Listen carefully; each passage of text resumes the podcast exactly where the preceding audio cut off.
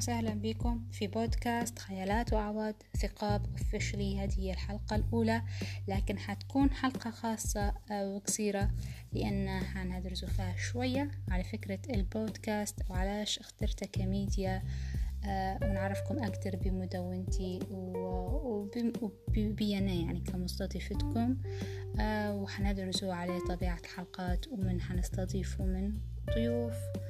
فخليكم.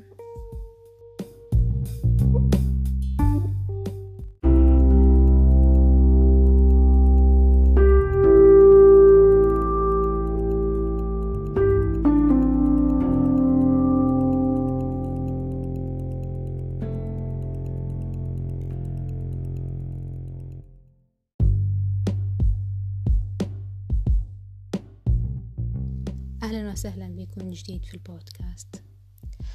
إذا كان نبي نعرفكم بطبيعة البودكاست وكفكرة فأعتقد مفيش أحسن من إن نهدرس لكم شوية على مدونتي الشخصية اللي استلهمت منها فكرة آه، البودكاست. آه، مدونتي اللي درتها في 2016 تقريبا باسم خيالات وعواد ثقاب. هي عبارة على حائط ننشر فيه في القصص القصيرة والمراجعات آه، والمقالات اللي كتبتها في الفترة هذه يعني ندير فيها في أبديت لي. مبيش نقول أعمالي لكن على الأقل محاولاتي الأدبية قراءاتي في بعض الكتب آه، بعض المقالات اللي نشارك بها يعني في, في بعض المواضيع. المدونة جدا خجولة وما نديرلهاش في أبديت هلبة وقاصرة أصلا أن هي تضم بعض الأفكار والمواضيع اللي لربما يكون مناسب له أكتر ميديا قريبة من القارئ زي البودكاست اللي هي قريبة لدرجة إنها تكون حرفيا في ودان الشخص عن طريق السماعات. في البودكاست البودكاست حبيته من مدة نسمع فيه تقريبا من مدة طويلة ونتابع في بعض في بعض البودكاسترز اللي نشوف فيهم كويسين هلبا. لكن تقريبا ما شفتش أي بودكاست يتكلم على الكتب والأدب خصوصا في ليبيا. حتى لو شفت ما كانش صراحة من مفضلاتي وما كانش زي ما نبي نسمعه. فأنا قلت ما فيش أفضل من إنك يا آية تحولي ال blog آه، أو تعطي لل blog وجه تاني اللي هو البودكاست. ومن هنا يعني جت فكرتي آه، إن ندير بودكاست ونتكلم فيه أكتر more flexible and more يعني approachable للقارئ. آه، في مواضيع تخصنا كقراء خصوصا كقراء ليبيين آه، فالحلقات الجاية حتكون إما نقاشات عن الكتب أو مراجعات. حنستضيف بعض الكتاب الليبيين إذا كان قدرت. وحنتكلم أكتر على المواضيع اللي تخص هوية الإنسان كقارئ المشهد الأدبي بصفة عامة. فلو أنت book nerd أو أنتي bookworm please ديروا subscribe للبودكاست من توا. خليكم مع شوية music استمتعوا. ما تنسوش لكن في الوقت هذا ديروا لفة على المدونة وصفحة البودكاست على الإنستغرام. باش يوصلكم جديد الحلقات في المدة الجاية.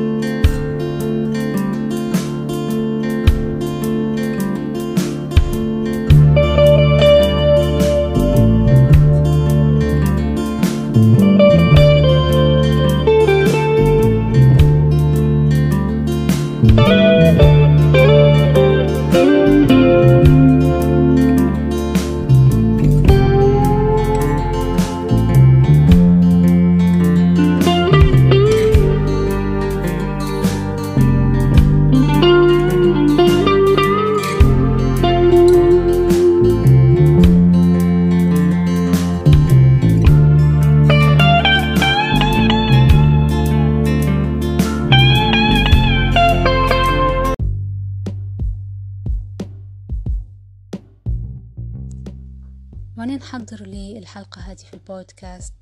حبيت نكتب مقدمة صغيرة زي ال bio باش تتعرفوا بها أكتر على ال podcaster اللي حتسمعوا له الأيام الجاية.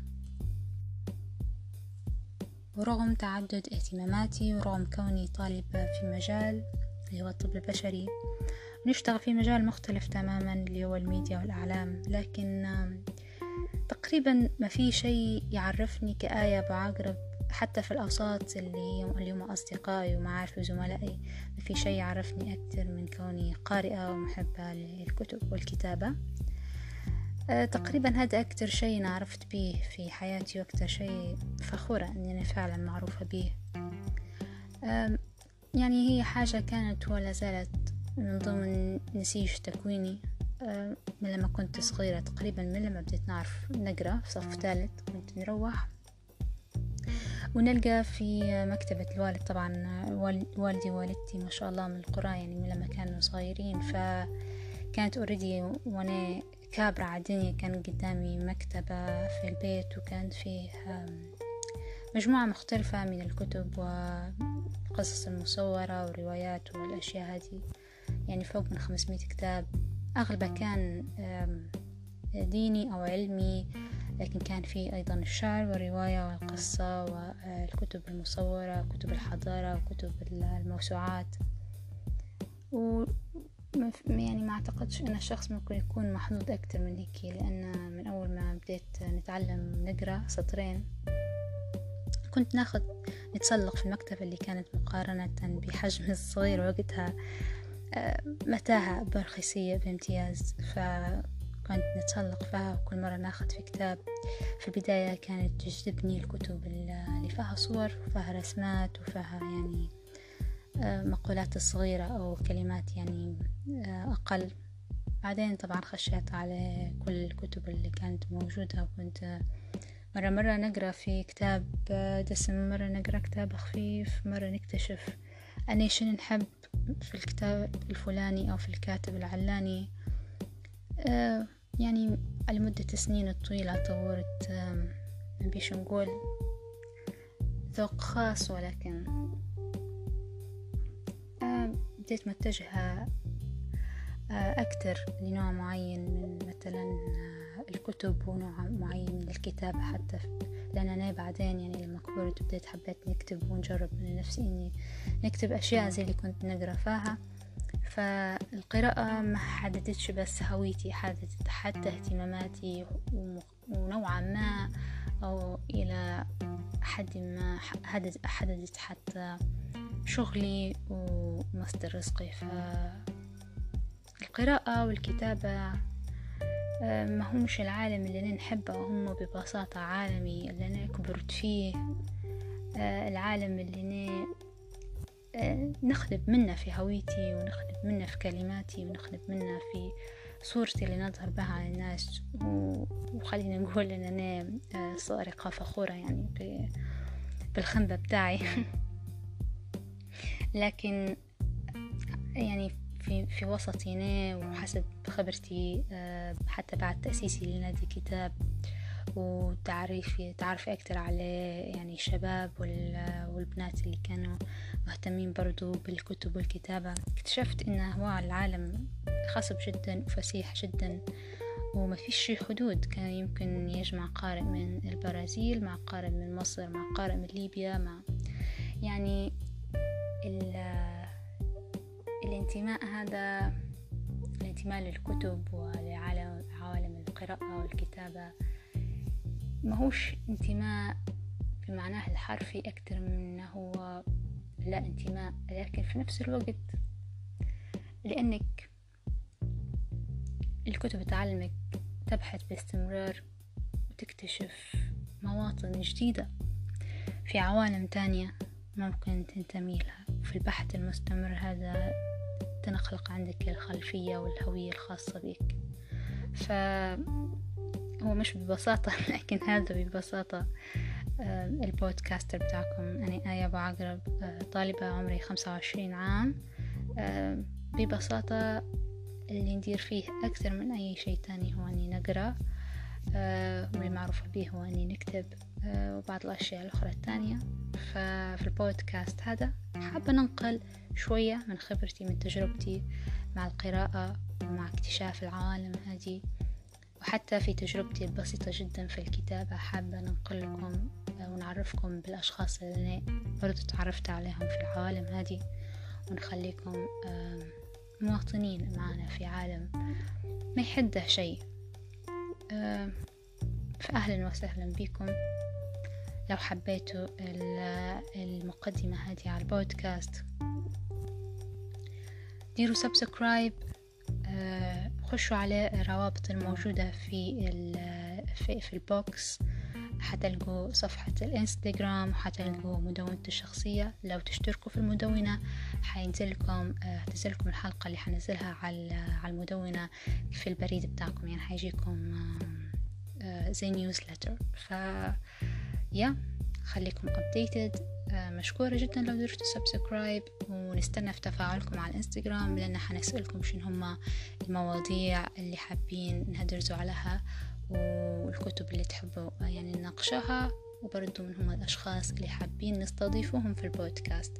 آه، صحيح البودكاست آه، هو لي يعني كآية بعقرب لكن حابة نوسع أكتر ونستضيف فيه ناس من مختلف المناطق في ليبيا وحتى خارج ليبيا. ف please if you have someone in mind uh, DM me I'm waiting. I'm waiting also for your feedback. I would appreciate it.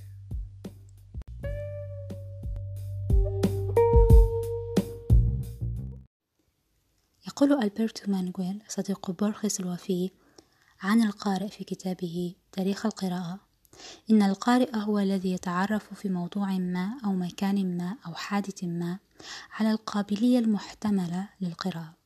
والقارئ أيضا هو الشخص الذي يستطيع أن يعطي معاني لمنظومة من العلامات من أجل فك رموزها فيما بعد. جميعنا يقرأ نفسه والعالم المحيط بنا من أجل أن ندرك من نحن وأين نحن موجودون. إننا نقرأ كي نفهم أو من أجل التوصل إلى الفهم. إننا لا نستطيع فعل أي أمر مغاير. إن القراءة مثل التنفس إنها وظيفة حياتية أساسية. أمان